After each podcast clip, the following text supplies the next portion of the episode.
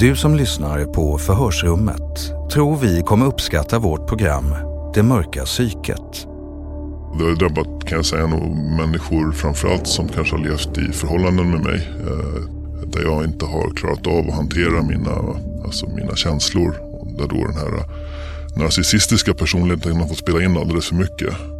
Katarina Hovner, rättspsykiatriker och forskare. Och Kylan Kramman, beteendevetare och forskare. Djupdyker in i psykologiska fenomen bakom mänskligt beteende.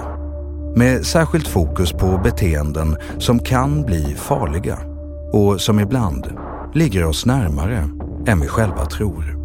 Risken är ju förstås mycket större om det är så att man inte får bra behandling. Alltså en omedicinerad och obehandlad psykos i en schizofreni jämfört med en behandlad, det kan vara helt avgörande för risken att begå våldsbrott. Jag hade även känselhallucinationer ett tag där det kändes som att det var kryp som kröp under huden på en. Och i det skedet innan han då riktar mot mig så då skjuter jag med min pistol ett skott samtidigt som jag kastar mig genom passagen genom toaletten där. Jag tänker också att det tar ju ett tag för polisen att anlända till platsen. Polisen är inte först på plats. Det är människorna som är där. Gärningspersonen kommer aldrig välja en situation där polisen är först på plats. De kommer välja en situation där de tror att de kommer kunna skada och döda så många som möjligt innan polisen kommer. Liksom, frågan som verkligen var med sig, så hur kan folk gå med i Scientologikyrkan idag när man vet så mycket om det?